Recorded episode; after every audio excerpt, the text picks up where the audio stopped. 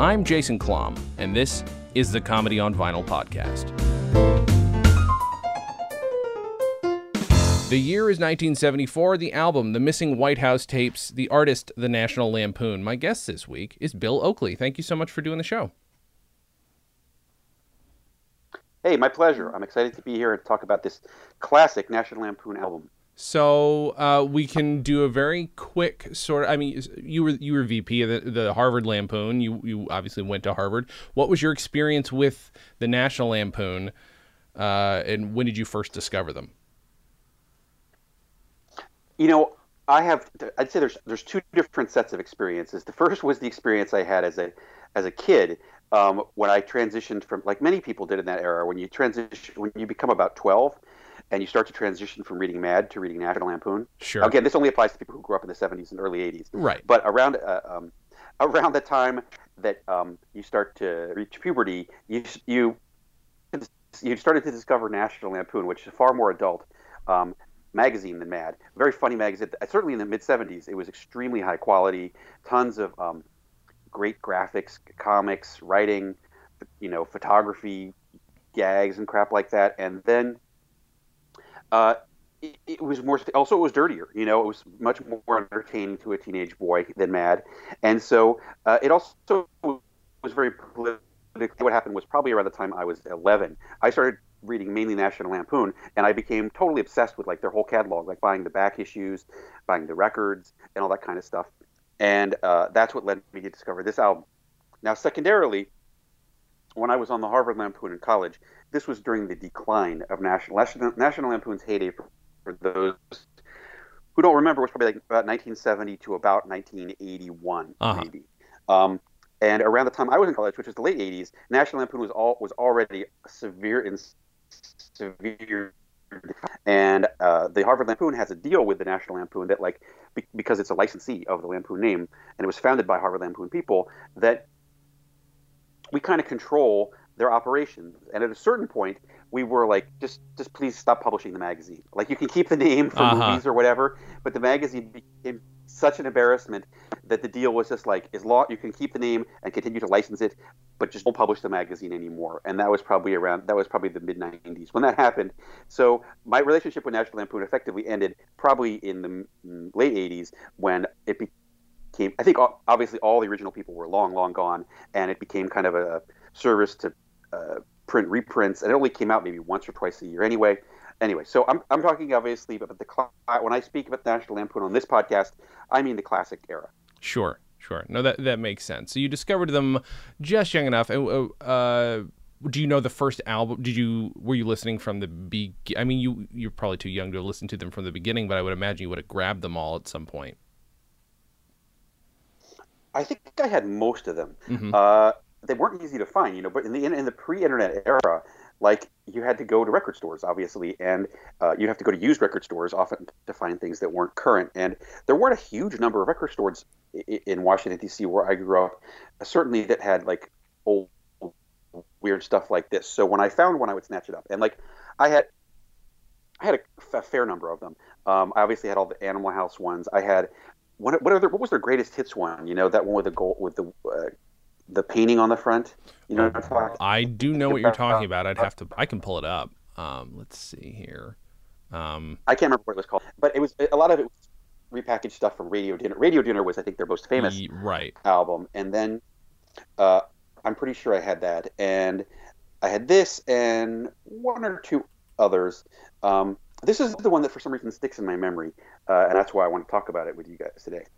And you know, it's so funny because I don't think I was, because I hadn't heard it before. It's one of those that I've owned but decided not to listen to until somebody picked it, so it would be pretty fresh in my mind.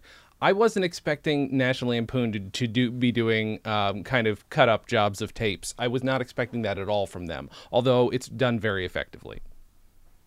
Yeah, and I would be very curious to know who actually did that. Like, was that done by someone on the National Lampoon staff, or was it done by someone else and like, hey, do you want to put the National Lampoon name on this? Like, the credits for the album are maddeningly hard to discern, Right. And I mean, the cut up tapes job, which I guess we'll get to talking about in a second, is pretty good. It doesn't seem like, I mean, it doesn't normally seem like a National Lampoon operation. It's side two that seems like a National Lampoon operation, but sure, it was still a high quality thing, and it doesn't necessarily seem like their usual brand. I agree. Right, and I guess I'm gonna have to do a little bit of digging. My assumption is that there's a chance that the two gentlemen credited as producers maybe had a hand in it, or like you say, I hadn't thought about that. It's possible that they got them elsewhere and licensed them or something, or just bought them out. Yeah. So for those who don't know, side one is that. Well, let me tell you, this is also, I think there's a little context that probably, now that we're talking about something that happened 45 years, this is literally right. 45 years old, that probably is lost to modern day history. Like, this was right at the time, this was right before Saturday Night Live.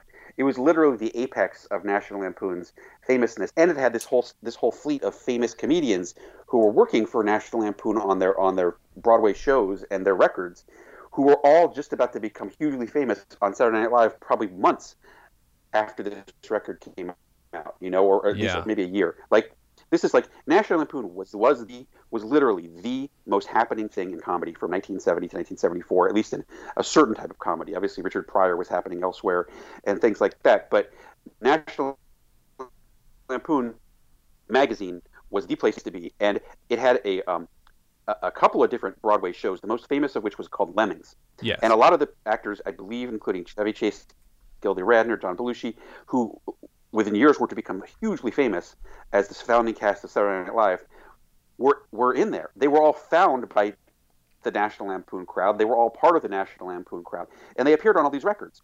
And this record having come out, I assume this record probably came out in, I don't know, June, July 1974. They were probably already in the early stages of trying to put together Saturday Night Live.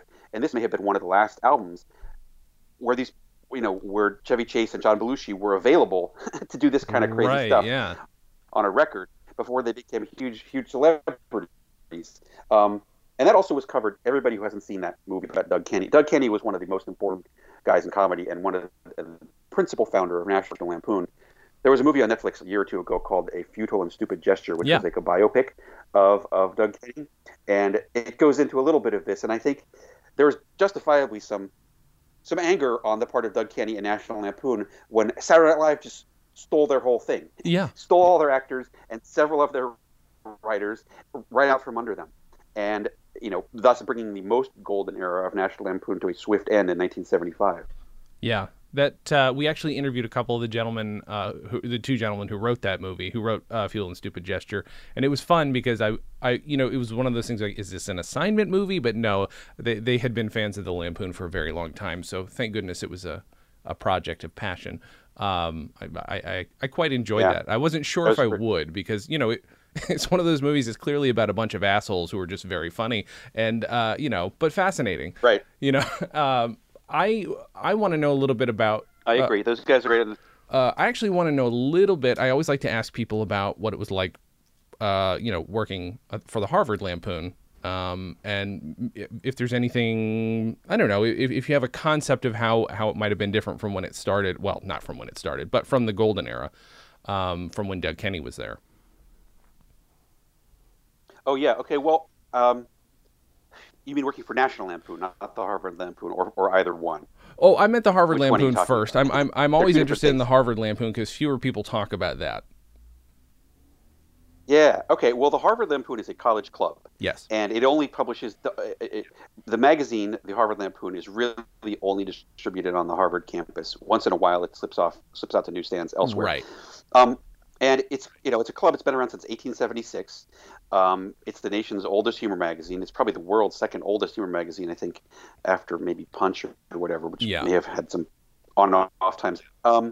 Anyway, so the principal thing about the magazine and, the club itself is that it has this beautiful castle, which is literally a small castle off Harvard Square, which was built in 1909 and financed mainly by William Randolph Hearst, who was a graduate of the Lampoon. And the fact that the Lampoon has this castle, which is architecturally significant, gives it a certain cachet that other undergraduate clubs that don't have castles don't have. Mm-hmm. You know, so people want to know. It's probably what's kept the magazine alive at certain points is not only the real estate investment that the place has, but also this certain mystique. So over the years, there's been a whole bunch of, it was exclusively male until 1972, I guess, when Radcliffe merged with Harvard. But over the years, lots of, famous comedians and comedy writers of a certain ilk, like Robert Benchley, and that George Plimpton, John Updike, also actors like Fred Gwynn, had been on the Lampoon, and the magazine was always kind of was okay. Mm-hmm. I mean, certainly it was fine for a college humor magazine. It was nothing. It was never all that great. There were certain periods when it became great due to the. But the thing is, the staff turns over every 3 years. Like, sure. There's no. The staff is just completely comprised of undergraduates. So every 3 years, it depends on what the crowd is. Some years there's a whole staff that just doesn't give a crap. It doesn't barely puts out the magazine at all. Other times there are people who live there and are dedicated to, having the best time and putting out the funniest magazine possible. So yeah, it varies from year to year. Anyway, in 67, 68, 69, Doug Kenney was there along with Henry Beard and Rob Hoffman. And those were the guys who founded National Lampoon. Right. And they got this license from the Harvard Lampoon to use that name. And also the certain percentage of National Lampoon royalties went back to the Harvard Lampoon, which really kept it afloat for quite a long time with the Animal House royalties and National Lampoon Vacations and things like that. So that's what it is. Now, what was it like to work on the Lampoon? It was fun. I mean, I'd say it was a little bit like being on a fraternity without it has some of the fraternity, some of the worst aspects of a fraternity, but also some of the aspects that a fraternity doesn't have. Like, it's not all about your social status. It's all about your. A lot of times the people who are elected we've never met them. Uh-huh. It's only been based on their pieces, based on their comedy pieces and their and their artwork, and then they show up and you're like, holy crap, this is the weirdest person I've ever met, and now he's part of our private club. And it definitely happened a number of times with people who are extremely weird. But it's a rare fraternity where you get both men and women of every race and every economic background. That are selected purely from their comedy or artistic ability, or in some cases their ability to sell ads. And then they're all kind of like, they're wearing tuxedos and fancy formal dresses for the fraternity style parties that we have. So like, it's an interesting combination of those two types of things. And it's a big meritocracy, I would say, for the most part. And it's dedicated mainly to putting out the magazine, which is mostly, as I said, on the Harvard campus. But every year or so, the Lampoon also puts out a national publication, like a parody. Sometimes we would do, like, the most famous thing ever was the Lord of the Rings book. But yes. Sometimes that was in the 70s. But also, we would do parodies of, like, we had a parody of USA Today, yeah. Parody of a Harry Potter book, things like that. They did a parody of the Huffington Post website, like, 3 or 4 years ago. So that's the only national exposure that the place has. Right. All right, that covered that. No, it does. It's good. I'm just always curious because they're bits and pieces. Obviously, you're never going to really get exposed to if you're not a part of it. I do know that also maybe around the time you were there, they released at least one flexi disc, if I'm not mistaken. They every once in a while would cut a little comedy single. That was. I believe that was around 80 or 81. Oh, okay. It was a little before. Algene, who you may have met. Were involved in that, and maybe Patrick Verone was too. It's quite possible, yeah. I know that he mentioned it to me. We definitely discussed it. I'm curious about what this album means to you at all. You were very young when the Nixon stuff is happening, so but it's obviously a part of it. It's in the air constantly. So, what does this album mean to you besides just being kind of really goofy when you're 12 or so? That's one of the weird things about this, that I had not heard this album probably in 35 years until you emailed it to me for this thing. And it really brings back a lot of memories. Like, I think part of what drew me to this album was just that there wasn't very much that was going on that was entertaining those days. So I would just get everything. Like, I think this album, I wouldn't say this is one of the National Lampoon's greatest works, but it has a certain emotional resonance for me, which is why I wanted to talk about it today. I think it was more just like, I'm by National Lampoon. I don't know what it is. It's fascinatingly weird. It's a relic of maybe like 9 years ago when people were talking about Watergate.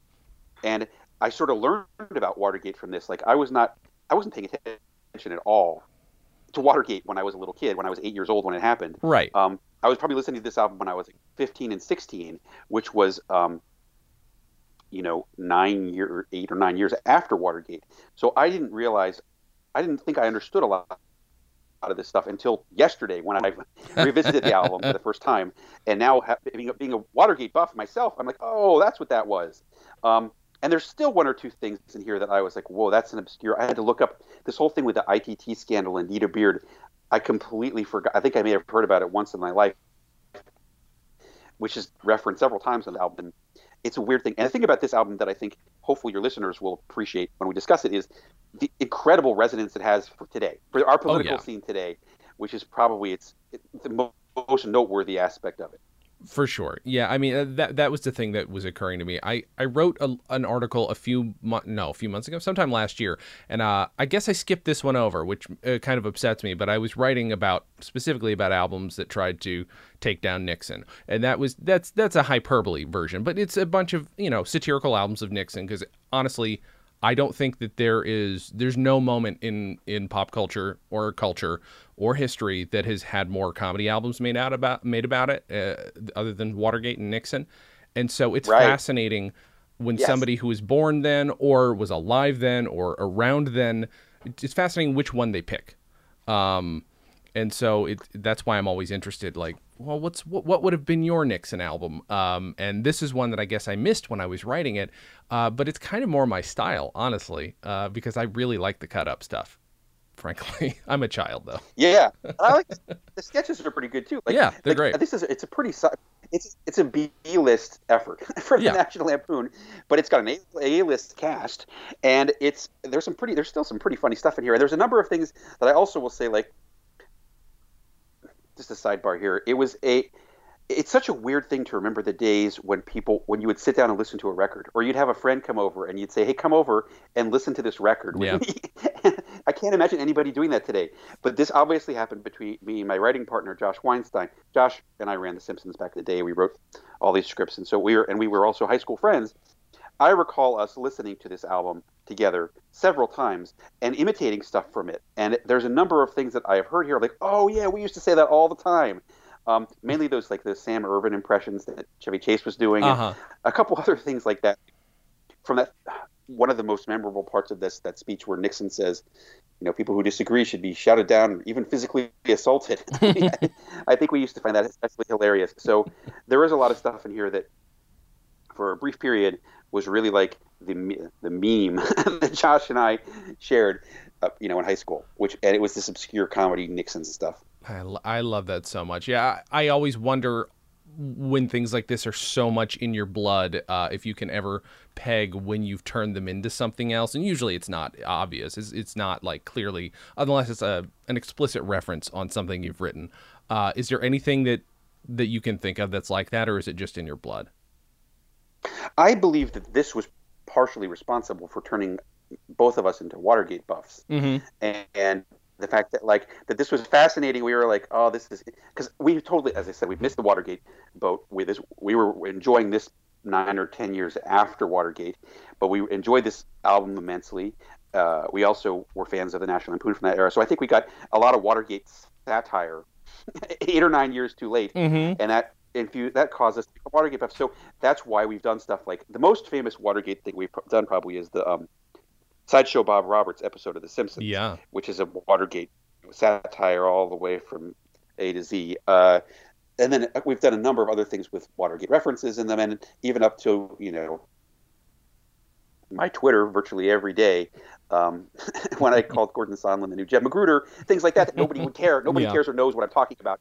But as a Watergate buff, this is probably one of the seminal items that helped turn me into that.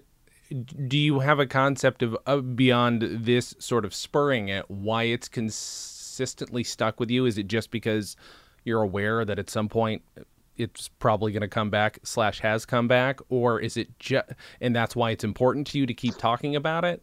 I'm just curious why. No, why it's I don't so think that's important. What it was. Okay, I think I think it's the culture of the. I think because Josh and I both grew up in Washington D.C. in the 70s, and 80s. And that our parents were heavily immersed in the political world in this era, and I think that the culture and time of that era of the in the 70s, late 60s, early 70s is particularly fascinating to us. And we continue to do stuff about it right now. I'm actually doing a huge thing for Amazon about this very thing. Not Watergate, but a few years earlier. Okay.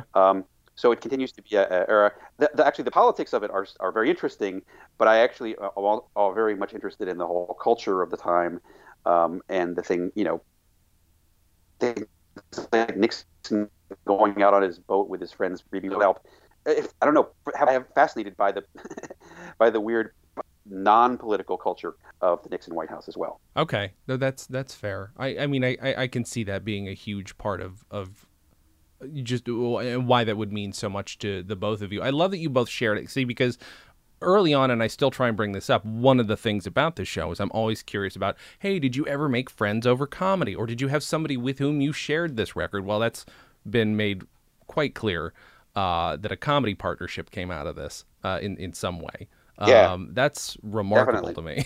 To me. So, and it's something that you have quoted to each other. It's the most delightfully nerdy thing I've heard on the show in a while. I love that. And it's a very positive thing. I like when comedy albums do that. Let's, I don't know if we don't have to do this track by track, but we can definitely talk about your favorite parts of this. I've already admitted I am a nerd for like cut up comedy. I mean, when I first learned to edit comedy, that's what I was doing. I think I was editing speeches or something like that, not knowing that that was a common thing that had been done. Also, actually, that'd be something. Did you ever make comedy yourselves? Like, did you ever record yourselves? Did you ever do anything like this? Nothing like this. We did make comedy. I mean, we made probably comedy videos and we made fake radio shows and stuff briefly and things like that. Our comedy was mainly print comedy. Mm-hmm. The thing that we did that I guess I'd say was our claim to fame, or at least was what got me admitted to Harvard to begin with, was we founded a humor magazine in high school because I was obsessed with humor magazines, with National Lampoon in particular at that stage. And one of the editors, the non-creative editors of National Lampoon, published a book about how to create a humor magazine. Amazing. And I basically just did it I followed it step by step at the school. I got people to pay for the magazine in advance, and Josh and I started this humor magazine that was pretty good. I would say that in retrospect was actually better than most college humor magazines in high school, and it was like 40 pages long, and it had comics and all sorts of stuff. It was really good. So wow. And I think that impressed the admissions officers at the time because it was an unusual achievement. So you know, that's one thing that we did like that. That's remarkable. I wouldn't say that we didn't do a lot of comedy production. And this, I mean, just so I'm sure your listeners already know, when you say cut up comedy, what you mean is that they've edited various Nixon speeches to make them sound far more comical and incriminating than they actually were. Yes, that's right. Sorry, there's a more common term for it, and I'm absolutely blanking on it, so that's why I just keep saying cut up. It's not the right term at all, just for those who are going to correct me on it. Yeah, I'll say, like, these, it's hard for me, the tracks, there's 11 tracks on the first side of this album, all of which are edited pieces of Nixon's speeches where they have made him sound like a dope, or made him confess to a crime, or whatever, by using his actual speeches, but edited cleverly together.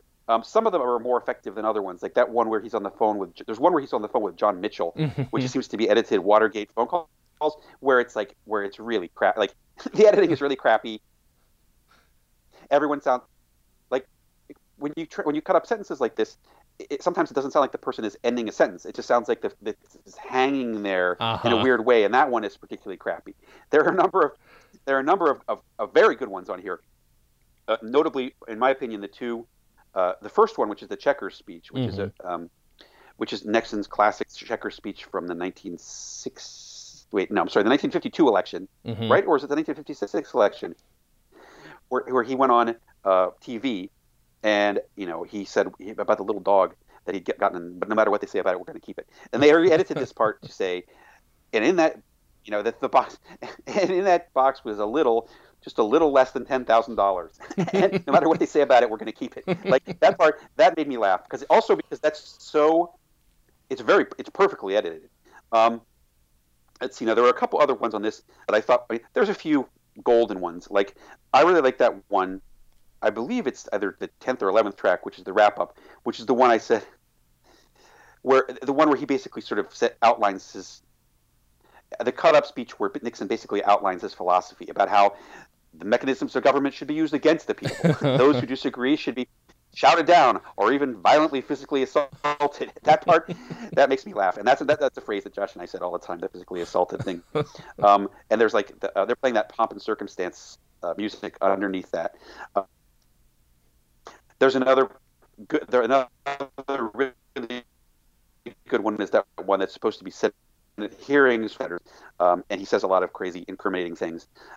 It's pretty funny. Like in general, I think it's a solid effort. Like certainly by today's standards, it's pretty amateurish because like today you can audio edit things seamlessly. Yeah.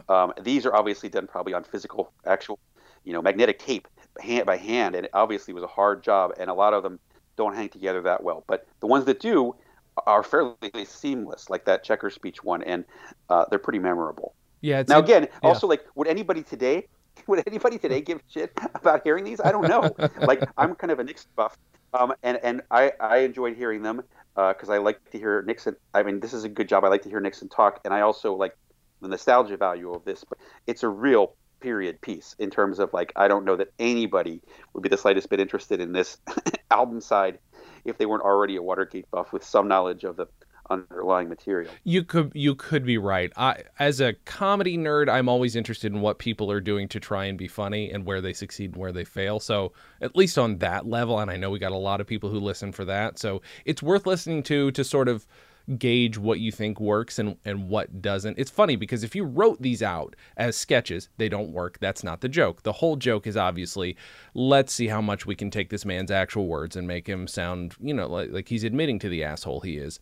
And so it's interesting because you can fail real hard because you have to get those edits just right in order for them to be very, and they are just seamless. Some are, and some of them are not. Like the ones from the recording, from the telephone recordings, like the John Mitchell one is super. There's lots of ones that hang there, and it's like, wait a minute, he was clearly in the middle of a sentence when that ended, and things like that. So some of them work better than others, and it's just a question of luck probably in terms of what intonation the speaker was using at that moment. Anyway, there's a couple. I would say out of the 11 tracks on this, there's at least 4 that are seamless enough to really, really be entertaining. And it's like, you're like, I mean, like you don't know what Nixon really said. And he probably didn't confess to a crime or say people should be physically assaulted, but it sure sounds like it. That's how perfectly it's put together. Yeah.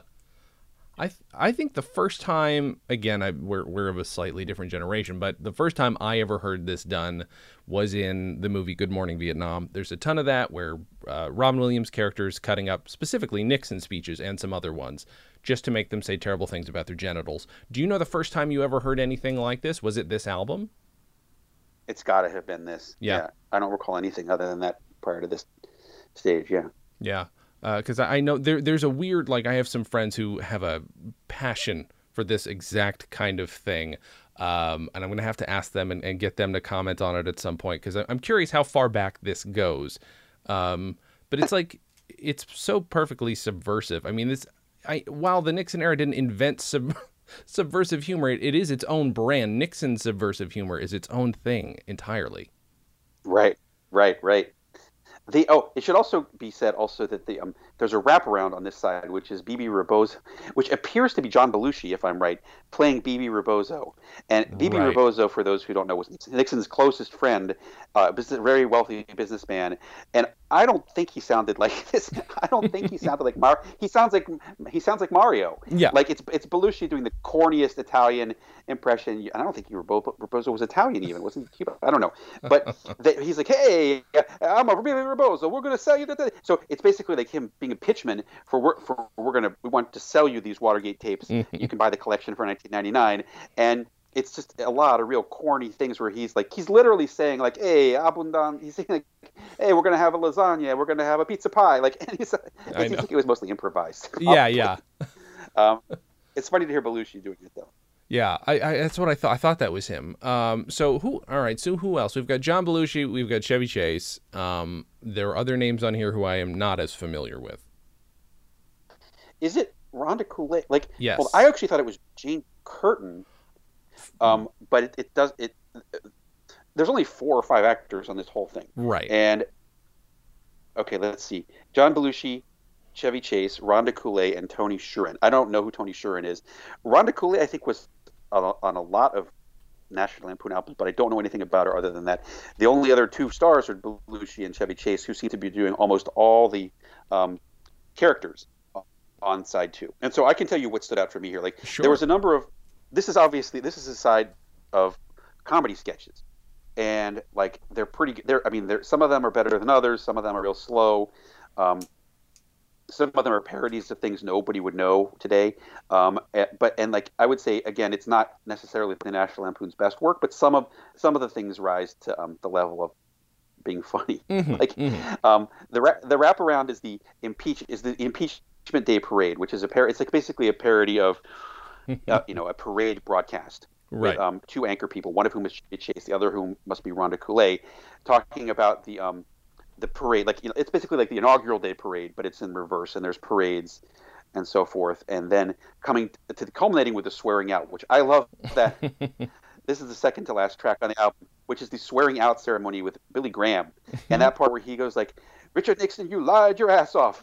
Fuck off." At the end, which I recall being pretty shocking because it was like, whoa, that's Billy Graham, first of all, and also like he says "fuck off," which was pretty outrageous at the time, and I really liked that a lot. So that's another one of those things that we would quote, was that Billy Graham swearing out of Richard Nixon. There's another, like, Pennsylvania Avenue is a parody of Sesame Street, where Nixon, there's a pretty funny kind of Nixon, like if you imagined a Richard Nixon Muppet voice, that it's pretty good. And then he's feeding the tapes to the Shredder monster, who's like the Cookie Monster, and then like there's other Sesame Street characters that are involved about in the search for the missing tapes. That's pretty funny. Let's see, the plumber. There's so many dated things here, like the Josephine the Plumber. Did you have any idea what the Josephine the Plumber commercial was? I had to just try and from context figure out approximately what it was doing, but no specifics. Okay, there was a parody. There was in the 60s and early 70s, there was a commercial for Comet cleanser that was one of those really popular series of commercials. You know how, like, you know who Mr. Whipple is, with Charmin, sure, and all that stuff? Yeah. Like, do you remember him?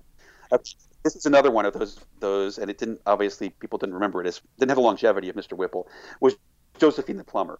And it was a lady plumber, and everybody was like, they were amazed the fact that a lady plumber was coming to their house, and she was like, "All you need is Comet cleanser to clean out your sink," or whatever the hell it was. So there's a whole parody of Josephine the Lady Plumber, but it's about the White House plumbers. Mm-hmm. Like, that one didn't really stand the test of time.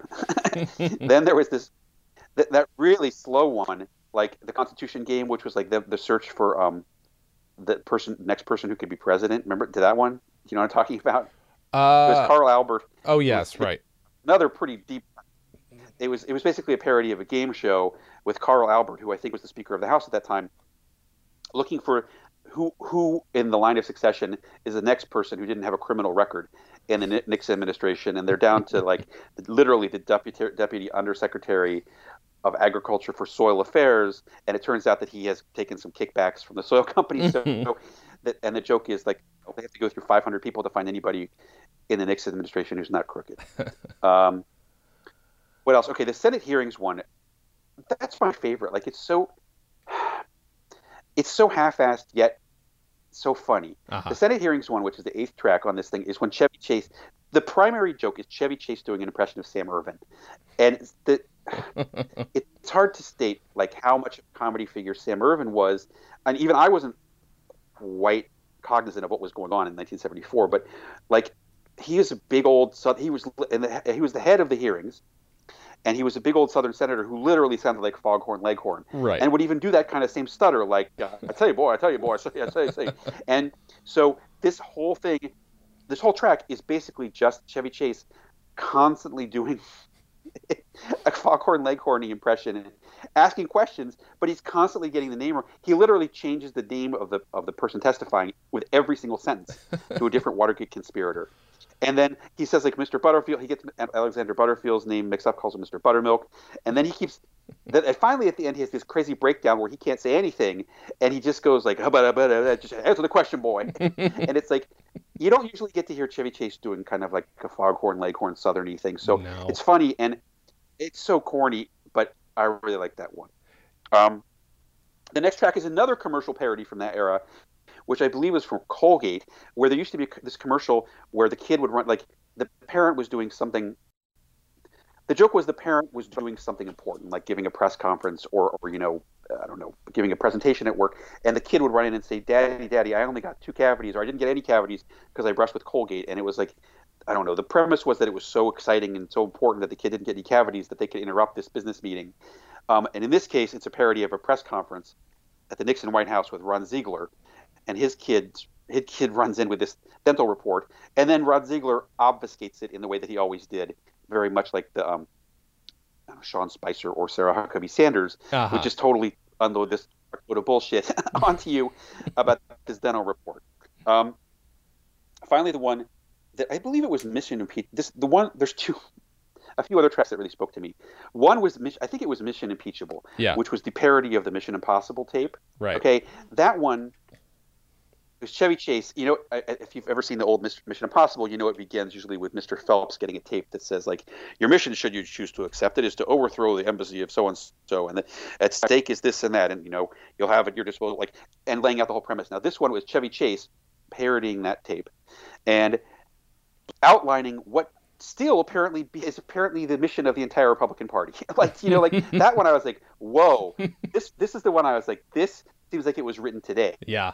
Because it's like the laundry list of goals of the Republican Party in this Mission Impeachable was like, you know, serve the interests of big business, to pack the Supreme Court with right-wing morons and stuff like that. And I was like, oh shit, that's exactly, it really hasn't evolved at all. Since like a lot of this stuff is extremely dated, and that's kind of why it's funny to me. But this one was like, it was written today. It's extremely prescient, and it's weird because it seems like, you know, those of us who are not in the Republican Party, this sounds like a laundry list of their contemporary goals, which is, you know, to enrich themselves, you know, serve the interests of big business, pack the Supreme Court with right-wing morons. And that one, there was one I was like, oh man, that's really prescient. So that one I liked. Then we follow that up with the swearing out, which was entertaining, as I said, when Billy Graham tells Nixon to fuck off. And then the Jerry Ford show, I was like, what the hell is this? Like, I don't think I even realized until yesterday that was supposed to be Jerry Ford. Right. Like, I was like, what? At the end, I said, because it's not a good impression of Jerry Ford, and I think it's Belushi doing it, I think. It sounds nothing like him. And he's going, oh, little. And I don't think, I because I was not looking at the album track listing, I guess when I listened to it in 1981, I didn't realize that was supposed to be a Jerry Ford impression. I thought it was more Sesame Street. Right. You know? And so I was like, oh, that's Jerry Ford because he sounds like duh. And so it's basically like a really half-assed parody of The Tonight Show with Jerry Ford going like, "We got a great show for you." And I think the thing about that is it sounds like a lot of this material was probably either improvised or made up on the spot. There's some more tightly scripted stuff that seems like people put a lot of hard work into it, but there's also a lot of kind of half-assed stuff which either doesn't hold up today or only is amusement. It's amusing, like that Chevy Chase thing, as like, this is so stupid it's hilarious. Yeah. With him, Chevy Chase and Irvin. So like it's a, again, this is an album I wouldn't recommend people run out and search for this album if they want to have be tickled pink. I think this is more of a time capsule of not only the Watergate era comedy, but also kind of the National Lampoon's more outrageous take on the Watergate scandal, and also a great time capsule of hearing Chevy Chase and Belushi before they got famous, when they were still willing to do stuff like a Foghorn Leghorn impression or a corny Rebozo impression. And it's also like there's some real deep cuts in here still, even for me. Like, as a Watergate buff, I had to Google the whole thing about the ITT affair, which is referenced here at least 2 or 3 times. And I gather it was a pretty big scandal in '72, but has since been completely forgotten by, you know, modern America. Right. I was kind of shocked that, because I think my first experience with the National Lampoon record was on this podcast, because it's not something I grew up with. Somebody told me to listen to That's Not Funny, It's Sick, and that is one of their filthiest, most legitimately vile albums. There's some really funny stuff on it, but like there's nothing really that like quote unquote edgy on this one, not in that way anyway. It's because it's more focused. I don't know. Right. Well, those are like also the That's Not Funny, It's Sick and Radio Dinner are examples of, it's basically like the best of the National Lampoon Radio Hour. Right. Like they had the National Lampoon Radio Hour for many years, and that was like a serious job. Like the people writing that took it real seriously. And like when you see, when it's the best 8 sketches from the radio hour, you're like, these are 8 solid sketches. Like they've really worked hard on these. Mm-hmm. Whereas this thing seems like a cash grab. It seems like a cash grab. Yeah. Everybody else was introducing Watergate albums in the summer of '74. So why not? Why don't we do it too? And we'll go to the studio for a day and a half and improvise part of it. Like maybe that wasn't the case here, but that's kind of what it seems like. And like it seems like they already had somebody else provided all those edited Nixon tapes for side one, and then they were like, let's get Belushi and Chevy in the studio. We'll fart around. We'll make up some stuff, and we'll have this record released pretty quick. I mean, that could easily be the story of this. Maybe I'm selling them short. Maybe they carefully scripted it over a period of months and had table reads, but I seriously doubt it. It's interesting to go from The First Family in 1962, which is a lighthearted jab, but well-meaning jab, to 12 years later, how many albums, including this one, that were just like, no, everything is fucked. Let's just make sure everybody's aware the world's burning. And let's also, again, there are weird cash grabs like this. There are a bunch. There was like David Fry, because he could do an impression, let's just release another Nixon album. And it's a weird time for comedy albums, but fascinating. Definitely. I had a couple other ones too, which I have since misplaced, that were like, that were like a lot of like B and C list comedians coming out with their own Watergate album, just because everybody was doing it. And I think that this is to state the obvious here, like there wasn't much of any comedy like this on TV in that era, or even really on the radio. Like that's why there were so many records, because the whole countercultural comedy, like there was no Saturday Night Live. Saturday Night Live kind of was the first TV thing to really adopt that kind of National Lampoon outlook. Right. Like Laugh-In did it a little bit, but Laugh-In was long gone by '74, I think. Mm-hmm. And even if it wasn't, I'm sure that their jabs were pretty light in tone, because it was network television. Yes. So the only place really to get this kind of comedy was on record, or from stand-ups if you want to see one of Richard Pryor or something like that. But like that's probably why there were so many, because there was a market for it, there was an appetite for it, and you simply couldn't get it on TV. You weren't going to get it on the movies. You wouldn't get it on any radio stations except college radio. So like that, it was a weird pent-up demand for kind of a satirical take that just the networks were very respectful of the administration. Right. And big business general and all that stuff until the late 70s. Yeah, I mean, that's why the Smothers Brothers had so much damn trouble getting anything on the air half the time, was because of, Absolutely. Oh, the influence was upsetting. You've already, so towards the end, I normally like to ask why recommend this album. You've already said, listen to it or don't, but here's why. So you've already told us why. But you've also made a good argument for giving this a listen, at least if you've got access to it. I would say the same. There's some interesting stuff on it. It's hit or miss, but again, listening to early Belushi and Chevy Chase is definitely worth it as well. I wrote something down so early on. Do any copies of your magazine with Josh still exist? Are there any of those out there that are readable? Our high school magazine? Yeah, your high school humor magazine. Yes. Sure. Yeah, I mean, there are some. There's probably some in the school library, but there's also, I'm sure each of us have at least 10 copies of each of the 2 issues. Yeah. Mm-hmm. I'm just saying those should be digitized. Yes. I so desperately want to read one now.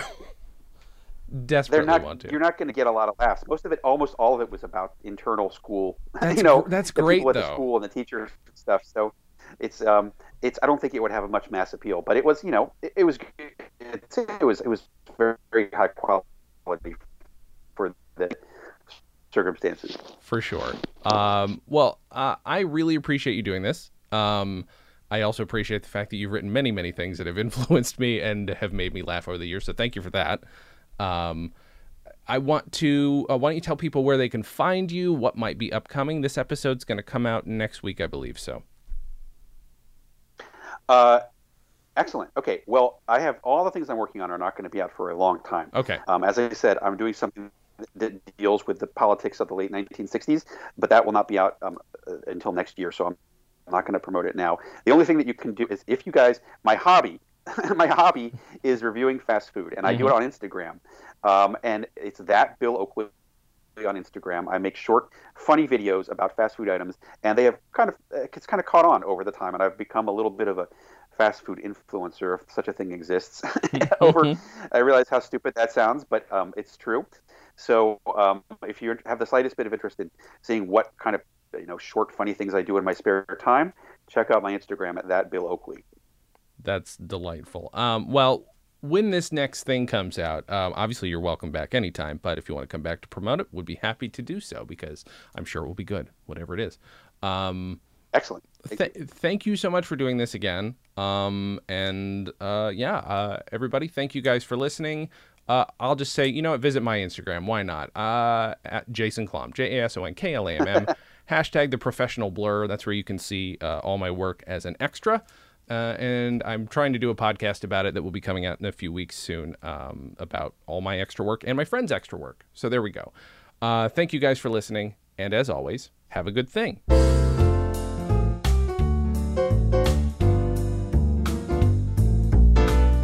Comedy on Vinyl is a production of Stolen Dress Entertainment. It is produced by Mike Warden and is hosted and edited by Jason Klamm. Our theme song was composed and performed by Richard Levinson. You can email us at podcast@comedyonvinyl.com. You can also send snail mail to Stolen Dress Entertainment, P.O. Box 805, Burbank, California, 91503. Subscribe to Comedy on Vinyl on Apple Podcasts, Google Podcasts, and anywhere else you can find podcasts. Give us a 5-star rating and write us a review. It helps. You can find us on Facebook, Twitter, and Instagram at Comedy on Vinyl, or find everything in one place at comedyonvinyl.com. A major portion of Comedy on Vinyl has been underwritten by Stand Up Records. Please visit standuprecords.com for all your comedy needs, and tune in to the new Stand Up Records channel available on the Roku, where you can also find select episodes of this podcast. Visit stolendress.com to listen to our other podcasts, watch videos, and imbibe freely of our multimedia content going back 15 plus years.